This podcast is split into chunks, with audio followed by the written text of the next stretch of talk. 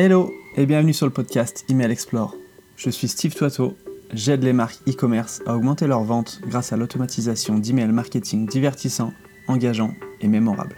Mon objectif, augmenter leurs ventes, mais aussi leur rétention client et donc leur croissance. Dans ce podcast, je pars à la rencontre d'entrepreneurs qui utilisent l'email marketing au quotidien pour vous faire découvrir leurs stratégies les plus puissantes pour augmenter leur taux de conversion par email. Mes invités sont freelance spécialisés en email marketing, copywriter ou possède un business model basé autour de l'email marketing. Alors sans plus attendre, découvrons l'épisode du jour. Hello Hugo, comment tu vas ? Salut Steve, ça va bien et toi ? Ça va, ça va. Bon, écoute, merci d'avoir accepté mon invitation. Je suis super content de t'avoir. Merci à toi. Du coup, est-ce que tu pourrais te présenter rapidement, s'il te plaît ? Alors, je m'appelle Hugo et je suis freelance expert en email marketing pour les e-commerçants qui utilisent Klaviyo. Donc, j'accompagne des marques qui ont des sites en ligne et qui veulent pouvoir utiliser l'email marketing pour mieux vendre leurs produits et aussi offrir à leurs clients une meilleure expérience avec les emails. Ok, et du coup, pourquoi tu t'es lancé dans le monde de l'email marketing et pourquoi Klaviyo en fait ? Eh bien, ça a été un peu une rencontre hasardeuse, on va dire. En fait, l'email, j'en ai toujours fait dans mes précédents jobs. Avant d'être freelance, j'ai travaillé pendant 8 ans en marketing et en business development pour des marques de luxe et aussi dans le conseil à l'export pour des startups françaises dans l'e-commerce.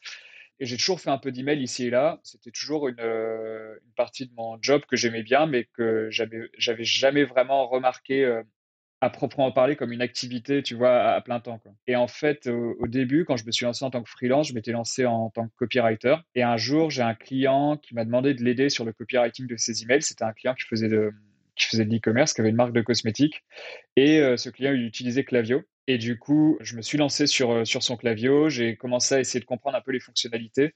Et je suis juste tombé amoureux de l'outil. En fait, je trouvais que c'était ouf. Moi, c'est vrai que j'ai une grosse sensibilité chiffres, analytics. Et je pense que je suis un peu un gros geek. Tu vois, genre, une de mes passions quand je bosse pas, c'est de faire du tricot. Genre, il y a un peu cet aspect aussi dans Klaviyo, en fait, où t'as l'impression de tricoter, quoi. C'est vraiment genre aller chercher tous les petits détails et faire un truc hyper parfait et bien huilé à la fin quand tu connais toutes les ficelles que tu peux tirer dessus. Et du coup, en fait, je me suis passé genre un mois et demi à m'éplucher tous les articles, à regarder toutes les vidéos. J'ai commencé à auditer des comptes aussi de marques gratuitement. Et j'ai trouvé que c'était une mine d'or au niveau des infos que tu pouvais récupérer et aussi hyper satisfaisant, en fait, au niveau des résultats que tu pouvais analyser dans ce que tu mets en place sur Klaviyo. Genre instantanément, quand tu mets en place un email, si tu as une grosse base de données, tu vois directement ce que tu fais niveau chiffres et tout. Et en fait, je trouvais ça assez magique. Et puis, j'ai remarqué qu'il y avait une grosse demande aussi des marques qui commençaient à migrer sur Klaviyo et qui ne savaient pas forcément utiliser l'outil. Et du coup, je me suis dit, ces gens-là ont besoin d'un passionné pour les aider, quoi. Et du coup, c'est ce que je fais aujourd'hui. J'accompagne des marques qui utilisent Klaviyo autant dans leur stratégie email marketing que comprendre en fait comment ils peuvent utiliser toutes les fonctionnalités de Klaviyo pour servir leur stratégie d'email et faire quelque chose de personnalisé pour leur audience et qui ressemble aussi autant à la tonalité qu'à l'image de la marque qu'ils veulent mettre en œuvre. Donc voilà un peu comment je suis tombé dans l'email marketing. Quand tu arrives sur Klaviyo, tu as l'impression que c'est Disneyland en fait. Il y a tellement de trucs, c'est tellement bien. Ouais. Tu te dis ouais, j'ai envie d'essayer ça, j'ai envie d'essayer ça. Mais c'est tellement clair en même temps. Quand tu compares ça à un MailChimp, j'ai rien contre MailChimp, mais tu compares ça à MailChimp ou à un autre logiciel, tu te dis waouh, c'est le jour et la nuit quoi. Ouais, c'est vrai que c'est hyper facile d'utilisation. Après, j'ai pas mal quand même de retours de clients qui disent que faut quand même un peu de temps pour le prendre en main, quoi. C'est quand même une grosse machine, donc du coup, c'est vrai que si tu veux pouvoir bien comprendre l'outil, faut passer un peu de temps dessus parce que tout est pas forcément non plus hyper instinctif. Mais c'est vrai que je trouve que niveau UX, t'as raison à comparer aux autres. C'est quand même celui qui est le mieux fait, en tout cas moi je trouve aujourd'hui sur le marché, quoi. Ouais, non, je suis d'accord avec toi. Et du coup. Tu parlais des fonctionnalités. C'est quoi pour toi les principales fonctionnalités de l'outil et comment tu peux capitaliser sur tout ça pour justement augmenter tes ventes, augmenter ta rétention, un petit peu ce qu'ont besoin les e-commerçants finalement. Comment tu nommerais ces fonctionnalités ? En fait, je trouve que là où Klaviyo se démarque vraiment des autres plateformes d'email marketing, c'est qu'ils ont une intégration qui est hyper bien faite avec les e-shops. Donc, ils réussissent à aller récupérer de l'information sur les plateformes e-commerce qu'on peut vraiment hyper bien utiliser ensuite pour pouvoir envoyer des emails marketing pertinents et du coup dérouler une stratégie de segmentation qui est intéressante en email marketing. Tu vois, on va connaître les commandes placées, on connaît le taux de panier abandonné, on sait qu'est-ce que quelqu'un a vu comme produit avant de faire telle action. Il y a des outils aussi de prédiction, de lifetime value, donc on peut aller segmenter les gens aussi selon la lifetime value anticipée. Tu peux expliquer vite fait ce que c'est la lifetime value et tout ça? La lifetime value, en fait, alors ce qu'on appelle sur Klaviyo, du coup, la customer lifetime value, c'est le montant qui va être dépensé par un client dans le temps de vie qu'il va partager avec ta marque. Donc, c'est du premier achat au dernier achat, la somme de tous les achats qu'il va réaliser auprès de ta marque. Donc, là-dedans, tu as la historic lifetime value, qui est les achats passés, et la Predicted Lifetime Value, qui sont les achats futurs. Et ça, Klaviyo a un algorithme qui est hyper bien fait, qui calcule en fait la Customer Lifetime Value de tes contacts, en tout cas de ceux qui ont déjà acheté chez toi, et qui te donne en fait des estimations de ce que quelqu'un va dépenser dans le futur, et bien sûr te dit ce que la personne a dépensé dans le passé. Donc ça, c'est des outils hyper intéressants qu'on peut utiliser pour aller mener des actions marketing spécifiques auprès de la base de données. Et Klaviyo, en fait, ce qui est génial pour les marques, et c'est aujourd'hui ce que je trouve assez dommage parce que c'est sous-utilisé, c'est qu'il y a un pouvoir de segmentation qui est incroyable. Si tu as du temps à dédier à tes stratégies de campagne, tes stratégies d'automation, tu peux vraiment faire quelque chose d'hyper fin, d'hyper personnalisé. Et pour moi, le futur de l'email marketing, il est là-dedans. Et être en mesure d'offrir quelque chose de personnalisé à tes clients pour qu'ils te lisent plus, et pour qu'ils puissent aussi sentir en fait que ta marque, elle se soucie de ce qu'ils aiment, parce qu'il n'y a rien de tel en fait que de recevoir des emails qui te parlent en fait et tu te dis waouh, c'est incroyable. Et ça, sur Klaviyo en fait, avec les outils de segmentation, tu peux vraiment faire ça. Donc c'est magique. Et puis pour les marques, c'est super pour leur délivrabilité. C'est aussi bon pour l'environnement parce que du coup, ça évite d'envoyer les mêmes messages à tout le monde et de gâcher des emails pour rien. Enfin bref, c'est tout bénef pour tout le monde, quoi. Ok, donc tu disais l'intégration est super avec Shopify, avec tous les e-shops comme ça, ça te permet de traquer un peu ce qui se passe. À partir du moment où la personne a laissé son adresse email, tu peux savoir ce qu'elle a fait, si elle est revenue sur le site, tu peux savoir si elle a regardé une page d'un tel produit, si elle a abandonné son panier, tu peux la relancer en fonction de tout ça en fait. Donc c'est vrai que c'est juste énorme. Ouais, c'est un tableau de bord au niveau de la data qui est incroyable, ça va au-delà de l'email, tu vois. Je me demande un moment dans quelle mesure Klaviyo, ils vont pas, tu vois, sortir des outils d'analyse tellement poussés que ce sera pas juste de l'email marketing, mais carrément une plateforme pour monitorer pas mal de data comportementale sur les clients et mener des actions en marketing au-delà de juste l'email. Bon, d'ailleurs, ils font le SMS aussi, même si c'est pas dispo en Europe encore. Enfin, pas à ma connaissance, en tout cas. Mais en tout cas, c'est quelque chose qui peut être fait aussi. Donc, j'imagine qu'ils sortiront d'autres outils dans le futur. En tout cas, c'est comme ça que je le ressens, moi, avec la puissance de la machine, quoi. Ouais, non, c'est sûr. Mais ouais, c'est super intéressant. Enfin, c'est un logiciel qui est, de mon point de vue, hein, pas encore assez utilisé en France. Il n'y a pas beaucoup d'e-commerçants qui s'en servent parce que c'est nouveau, parce que c'est en anglais, en fait, tout simplement aussi. Il y a peut-être des boutiques qui veulent pas se lancer là-dessus parce que voilà, c'est écrit en anglais. Toutes les ressources sont en anglais, autant les articles que les vidéos, que la certification est en anglais. Il y a pas mal de barrières, je pense. C'est quoi, toi, ton avis là-dessus? Pourquoi tu penses que les marques ne s'y mettent pas? Est-ce que tu as déjà discuté avec des personnes qui n'y étaient pas et qui t'ont dit « non, on ne veut pas s'y mettre parce que telle ou telle raison » Le seul frein, je dirais, c'est le prix. Parce que, en fait, généralement, les marques avec lesquelles je discute, elles sont quand même à 95%, elles sont déjà toutes sur Klaviyo. Parce que, en fait, comme je me positionne aussi comme expert de Klaviyo, en fait, les marques, elles viennent me chercher soit quand elles veulent migrer dessus, qu'elles sont en cours ou elles sont déjà dessus depuis plusieurs années, elles veulent l'utiliser. Et j'ai l'impression quand même qu'en ce moment, ils sont en train quand même de bien rafler le marché Klaviyo. À ce niveau-là, ils sont en train de convertir de plus en plus d'e-commerçants. Et c'est quand quelqu'un se pose la question, qu'est-ce qu'on veut comme bon outil d'email marketing, c'est Klaviyo qui arrive généralement en tête de liste. Après, c'est vrai que le problème pour beaucoup de marques, c'est que c'est un outil qui est cher. Et en fait, c'est vrai que si tu ne l'exploites pas, je pense que c'est clair que c'est de l'argent perdu par rapport au fait d'utiliser un autre logiciel d'email marketing avec beaucoup moins de fonctionnalités, parce que si c'est pour envoyer une campagne à toute ta base toutes les semaines et avoir 3 automations, Klaviyo sera peut-être un peu plus facile d'utilisation mais fera pas une différence, on va dire, au niveau de l'exécution. Donc, ça te permettra juste de pouvoir mieux analyser tes résultats, parce que c'est vrai qu'il y a un tableau de bord qui est hyper bien fait, tu vois les pourcentages et tout. Par contre, quand tu commences à t'intéresser à la segmentation et à segmenter acheteur versus non-acheteur en fonction du produit vu, de la catégorie qui a déjà été achetée dans le passé, bah là, c'est trop bien, c'est le parc d'attractions. Ouais. Et c'est vrai que moi, les clients qui bossent avec moi, bah, ils font appel à moi parce que justement, ils ne veulent pas passer à côté de ces fonctionnalités de Klaviyo. Et j'avais un client la dernière fois qui me disait ça ne sert à rien d'acheter une Ferrari, c'est pour rouler en ville avec, quoi. Et du coup, il a un peu ce sentiment avec Klaviyo qu'il a un peu l'impression de rouler en ville avec une Ferrari et il voulait passer à la vitesse supérieure. Du coup, on va bosser ensemble là-dessus, mais c'est un peu mon analyse de Klaviyo.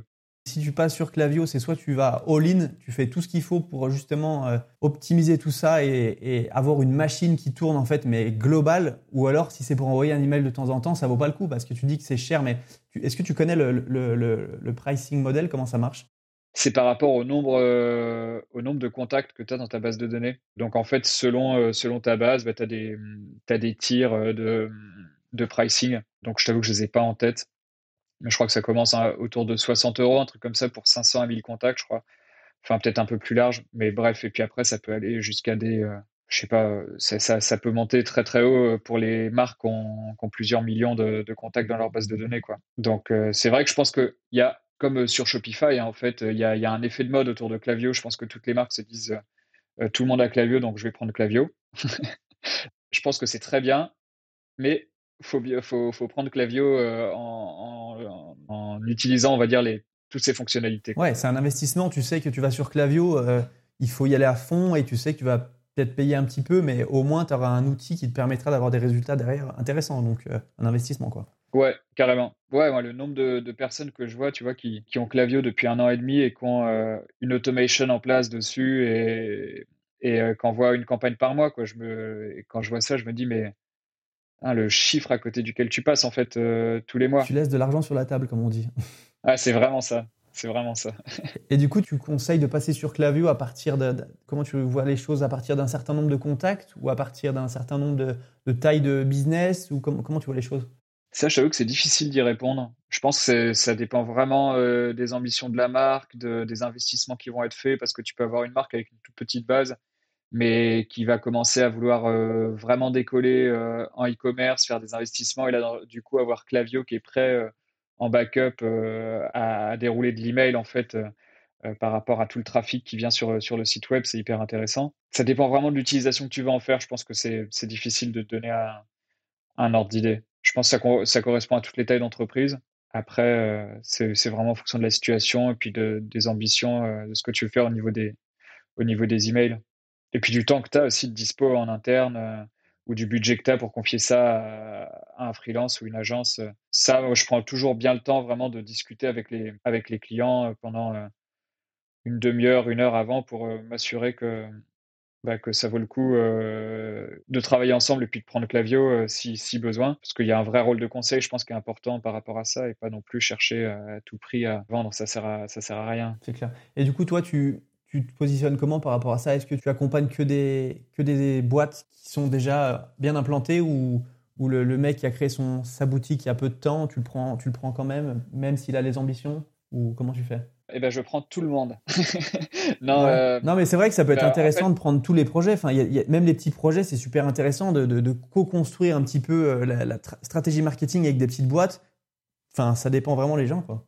En fait, ouais, ça dépend. Hein. Ça dépend vraiment des marques et de leur positionnement. Pour le coup, en termes de taille de boîte, je travaille autant avec des petites marques qui ont des chiffres d'affaires de 1000 à 10 000, 20 000 euros par mois et qui ont envie de grandir en e-commerce et avoir des beaux emails marketing pour aider leur boutique. Et ces marques-là, je les prends quand je vois qu'elles soignent bien leur marketing, qu'elles cherchent à investir dans leur image, dans leur stratégie de marque, dans leur branding. Ça, c'est des marques avec lesquelles j'adore bosser parce que c'est hyper créatif, en fait, le travail que tu peux leur proposer. Elles attendent vraiment les conseils de quelqu'un, en fait, qui bouffe, en fait, de l'email toute la journée et qui va réussir à créer quelque chose de sympa avec leur image de marque. Et moi, j'adore m'imprégner de l'univers d'une marque et de voir comment est-ce qu'on peut servir une jolie série de bienvenue, faire un panier d'abandonné sympa, qui reprend quelques éléments de branding de la marque, tout en étant un petit peu quand même bon niveau vente et conversion, enfin, et vraiment essayer d'avoir faire un mariage sympa entre la tonalité de la marque, son image, et puis aussi les objectifs qu'on veut atteindre en email marketing. Donc ça, j'adore ces projets-là, et c'est généralement ce sur lequel je m'éclate le plus, parce que c'est trop bien aussi de voir les yeux qui brillent des fondateurs ou des responsables marketing avec qui on travaille sur les emails. Quand les emails ils sortent, on est là genre « Waouh, ils sont trop beaux et tout, c'est trop cool, on est trop contents ». Et après, je travaille avec des beaucoup plus grosses marques qui là font entre généralement 100 000 et 1 million, 1,5 million de CA par mois. Et ça, c'est des marques sur qui je fais de l'audit de compte Klaviyo, où là, moi, je passe plusieurs journées en fait dans les chiffres de leur Klaviyo, et je fais vraiment un audit autant stratégique que de contenu des emails, et je leur dis en gros tout ce qui ne va pas, tout ce qu'il faut changer pour pouvoir être beaucoup plus performant en email marketing, et là en fait aider aussi les équipes un peu à monter en compétence autant sur l'outil Klaviyo que sur les bons réflexes à avoir en email marketing pour pouvoir servir du contenu de qualité à leurs clients et aussi augmenter leur performance au niveau de l'email. Donc tu dis que ces boîtes-là, les grosses boîtes, elles ont déjà du monde en interne qui s'occupe d'envoyer les emails, de les écrire, de les designer et tout ça. Et toi, tu es juste un consultant finalement. Ouais, exactement. Et ça, c'est hyper intéressant, ces missions-là aussi, parce qu'en fait, ça, c'est des missions où j'apprends comme un fou, quoi. Parce que tu passes tes journées dans les chiffres à regarder ce qui marche pas, à voir ce que les marques ont mis en place aussi, parce que c'est des vrais laboratoires d'idées et de contenu, en fait. Donc, c'est génial de voir ce que d'autres personnes ont créé, des stratégies. Souvent, j'apprends vachement de choses de mes clients. Quand je vois des choses qui marchent bien, je me dis « Ah, c'est génial, ça !» Tu vois, je me le garde dans un coin de ma tête et je me dis que ça peut être des idées à appliquer dans d'autres circonstances, dans d'autres domaines et tout. Et c'est génial, en fait, pour aussi, derrière, pouvoir créer des recos hyper pertinentes Et là, je vois qu'il y a une vraie bibliothèque de connaissances, tu vois, qui est hyper intéressante quand tu fais ça. Ouais, non, c'est vrai que j'aime bien prendre l'analogie tu lèves le capot, en fait, tu vois, et tu vois le moteur et tu mets les mains dedans et tu dis, ah ouais, putain, ça va pas, qu'est-ce qu'on pourrait faire de mieux pour améliorer ça. Tu as les mains dans le cambouis, si je peux dire, toute la journée, et c'est excellent, en fait, parce que pas une meilleure personne que toi, plus compétente, à moins qu'il y ait un autre consultant, pas très loin, mais en gros. Sur le marché, il n'y en a pas beaucoup, je pense, en plus. Bah, qui passe toute la journée dans les emails comme ça, non, je pense pas. Plus, faut aimer ça pour le faire, quoi. Ouais, comme tu dis, toi, tu aimes tout ce qui est data et tout, vraiment essayer de chercher la petite bête, tout ça, la patience. Si toi, tu as ça, c'est incroyable. Moi, je sais, perso, j'ai pas cette patience. Je préfère faire des emails, créer des stratégies plutôt que d'être là-dedans. Donc, c'est intéressant. Ouais, moi, je t'avoue, je capitalise là-dessus parce que j'adore le faire. J'en prends pas plus de 2 par mois parce que ça me fatigue aussi. C'est des journées genre vraiment à la fin de la journée j'ai la tête genre bien enflée parce que il y a des moments c'est vraiment du travail de fourmi, mais c'est vraiment comme je te disais tout à l'heure, ce truc là c'est comme du tricot, quoi. Tu t'es concentré pendant des heures et des heures, tu sais, je mets genre white noise dans mes oreilles et puis t'es dans un tunnel, quoi. mais c'est trop bien parce qu'il y a des moments tu trouves des trucs, t'es là genre waouh, non mais c'est ouf ça, ça, il va kiffer mon client. Oh, il va kiffer, genre ça. Ouais. Non, c'est clair. Et du coup, moi je voulais savoir, est-ce que tu avais une petite case study, tu sais, en gros, il y avait un client, je sais pas si à l'époque tu as eu accompagné des clients qui n'étaient pas sur Klaviyo et vous êtes passé sur Klaviyo et vous étiez ici et vous êtes passé là-haut une fois que vous êtes passé sur Klaviyo, tu vois ce que je veux dire ? En termes de résultats, est-ce que ça a genre boosté les ventes, la rétention ou... Alors, j'ai pas de case study avant-après Klaviyo, mais j'ai des case studies avant-après mon audit de Klaviyo où en gros, une fois que je donnais aux clients les conseils de ce qu'il fallait mettre en place pour utiliser en fait Klaviyo pour booster leurs emails et puis aussi compléter leur stratégie d'email avec ce qui manquait. Tu vois, c'est un client qui était à 25% de son CA qui était généré par l'email marketing, ce qui était déjà bien. Et là, on a fait un débrief d'audit, tu vois, 8 mois après les mises en place. Et ils sont passés à, je crois que c'était 36%. Donc, ils ont gagné 10 points, en fait. Et avant, en fait, ils avaient genre 20% du CA attribué à l'email marketing était généré par les flows et 80% par les campagnes.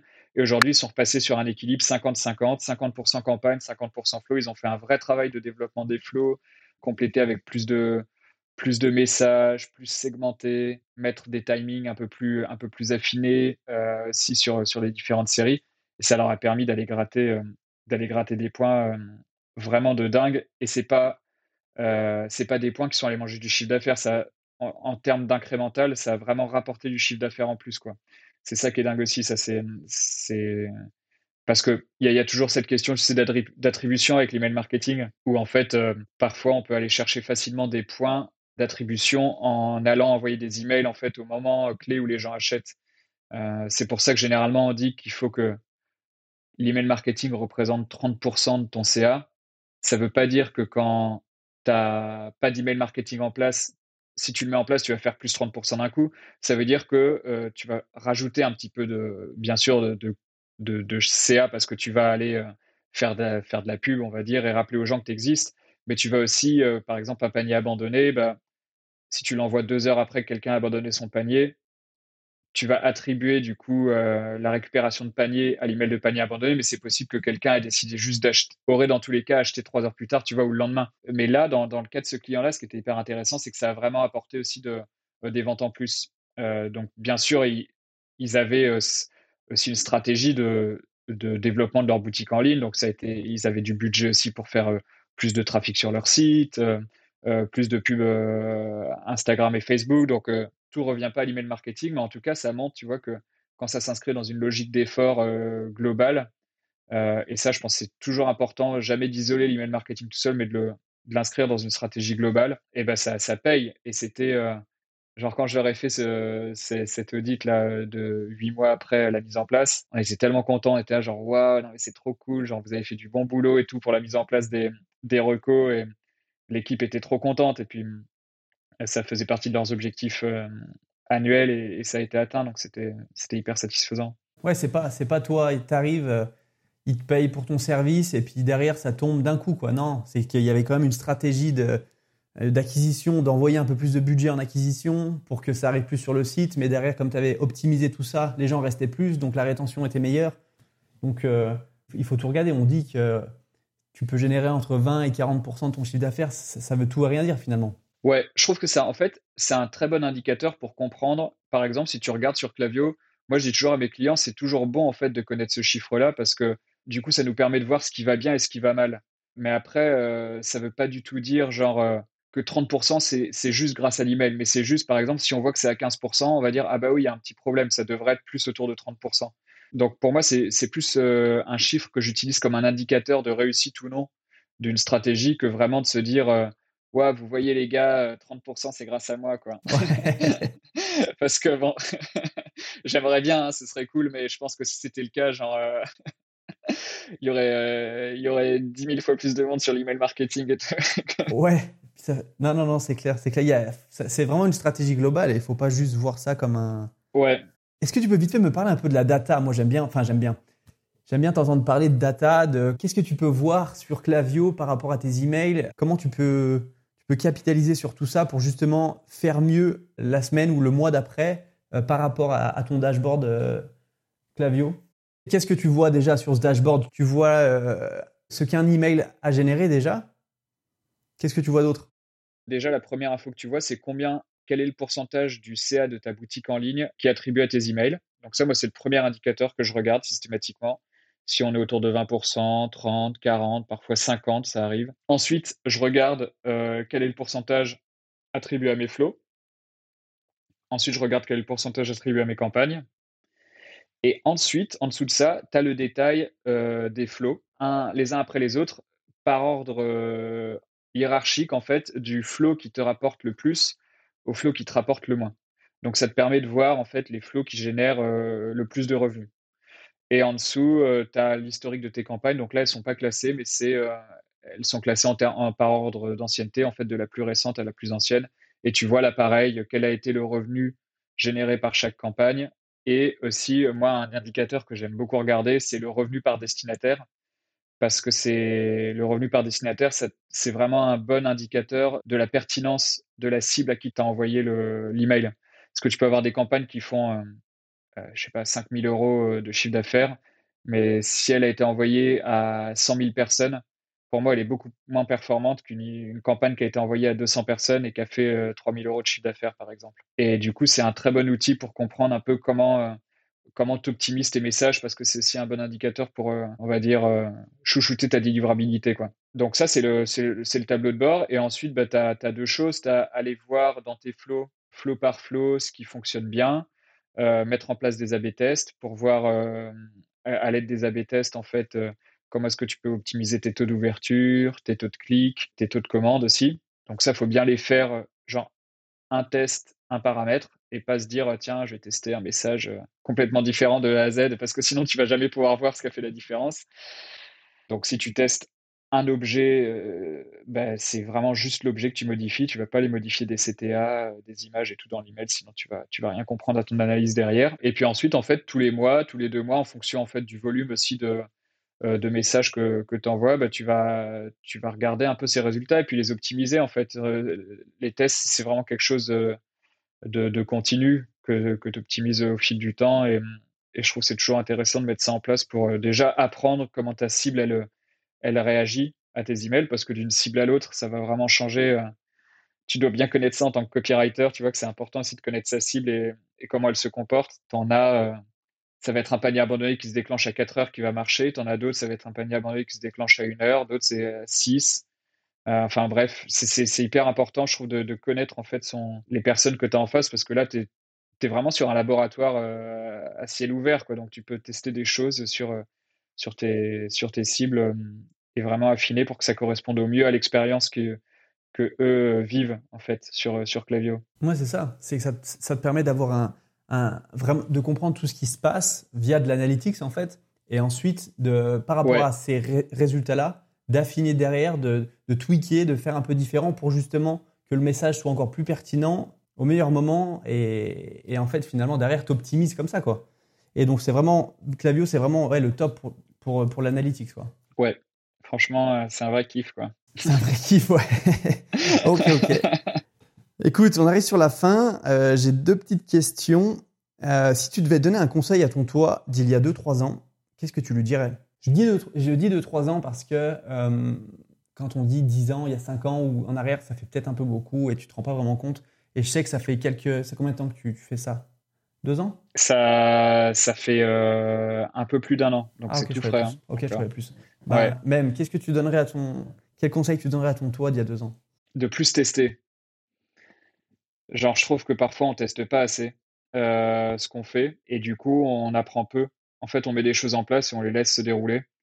Et je trouve que quand on teste, c'est vraiment là qu'on apprend. Et du coup, en fait, je te dis ça parce qu'il y a 2-3 ans, je faisais beaucoup d'email marketing pour... je fais ça, tu vois, en freelance depuis plus d'un an, mais avant, je faisais ça sur d'autres types de clients et puis pour des boîtes, et en fait je me contentais souvent d'envoyer juste un message et de regarder comment il marchait, mais je faisais peu de tests et du coup je pense que j'apprenais beaucoup moins de choses sur mes cibles, alors qu'aujourd'hui là en menant des tests, je trouve que c'est fou ce que tu apprends, tu as vraiment l'impression de t'enrichir, quoi, et de pouvoir délivrer des choses de bien meilleure qualité. Tester, apprendre, recommencer. Ça, c'est vrai dans tout, hein, dans la vie, dans les emails. Faut essayer, quoi, et pas avoir peur de tester des nouvelles choses. Ça, c'est trop cool. Non, c'est clair. Ok, et du coup, où est-ce que tu te vois dans 2-3 ans ? Je sais que tu es toujours à droite, à gauche dans le monde, mais je te dis par rapport à ton activité, où c'est que tu te vois, où c'est que tu aimerais la voir à la limite ? Franchement, alors tu poses vraiment la question à quelqu'un qui change. Ah ouais. En fait, dans les 10 dernières années, j'ai vraiment, je pense, j'ai changé d'environnement et de boîte tous les ans et demi. Là, je me dis, c'était un peu l'objectif en me mettant à mon compte de me dire bon, enfin, je vais plus avoir à démissionner, je vais vraiment pouvoir capitaliser sur une activité, tu vois, que j'adore. Et c'est ce qui se passe avec l'email marketing, c'est ça qui est trop bien. Non, ce que j'espère dans 2 ans, du coup, c'est peut-être en fait, avoir acquis une notoriété suffisamment importante pour pouvoir transmettre en fait tout ce que j'aurais appris sur l'email marketing, soit à des personnes qui font ce métier-là, soit à des boîtes qui veulent apprendre. Et en fait, quelque chose que j'adore vraiment dans mon métier, c'est transmettre, apprendre aux gens, faire du coaching, les voir contents, tu vois, de maîtriser et tout. Mais ça, c'est pour ça que je me lève le matin, quoi. C'est vraiment... j'adore, là, par exemple, en ce moment, je suis à Paris, je Je fais pas mal ça avec quelques clients où je vais chez eux et puis on passe 2-3 heures ensemble. Je leur apprends comment construire des séries, comment faut comprendre la logique. Et c'est trop bien en fait de voir qu'à la fin ils sont là genre ah maintenant je vais savoir faire moi-même. Et ça je trouve ça ouf. Donc j'espère pouvoir capitaliser là-dessus. J'aime vraiment cet aspect. Ouais, une sorte de pédagogie. T'adores transmettre et tu vois, t'aimerais faire ça avec plus de personnes à plus grande échelle et continuer de grandir et toi aussi finalement continuer toi-même de grandir pour derrière aider les autres à atteindre leur but quoi. Ouais, parce que tu apprends vachement des autres aussi. Plein de personnes dans ces moments-là qui m'apprennent aussi des choses, leurs techniques. Et puis, c'est hyper intéressant. On apprend les uns des autres. C'est ça qui est trop bien. Et du coup, dernière pour la route. Où est-ce qu'on peut te retrouver si on a besoin d'un audit ou si on a besoin d'augmenter nos ventes ou tout ça? Et bah, du coup, alors, il y a mon site web, hugonicole.com, sur lequel je poste quelques articles et il y a aussi le lien pour s'abonner à ma newsletter que j'envoie une fois par mois et sur l'email marketing pour les e-commerce. Donc ça, je sais que c'est une ressource que mes clients et d'autres personnes adorent lire. Je suis content parce que depuis que je l'ai lancée, ça fait 8 mois, j'ai eu 0 désabonnés, donc c'est un bon signe. Et puis elle est bien ouverte, genre j'ai toute ouverture à 70% dessus, donc ça c'est cool aussi. Et du coup, par email, hugo@hugonicole.com, ça, je réponds à tous les messages. Puis, il y a toujours moyen de prendre un petit rendez-vous dans mon Calendly pour faire un petit audit de 30 minutes et voir ce qu'on pourrait faire ensemble. Ok, ou même sur LinkedIn ou ouais. Ouais, sur LinkedIn aussi. Ok, eh ben écoute, merci beaucoup en tout cas, c'était top. Et j'hésiterai pas à te réinviter pour un deuxième épisode parce que j'ai encore plein de questions. Ah bah avec plaisir, tu vois, j'adore parler de ça, donc c'est quand tu veux. Et ben on est deux, ça marche. Allez, merci Hugo, à plus, ciao. Ciao, à plus, salut.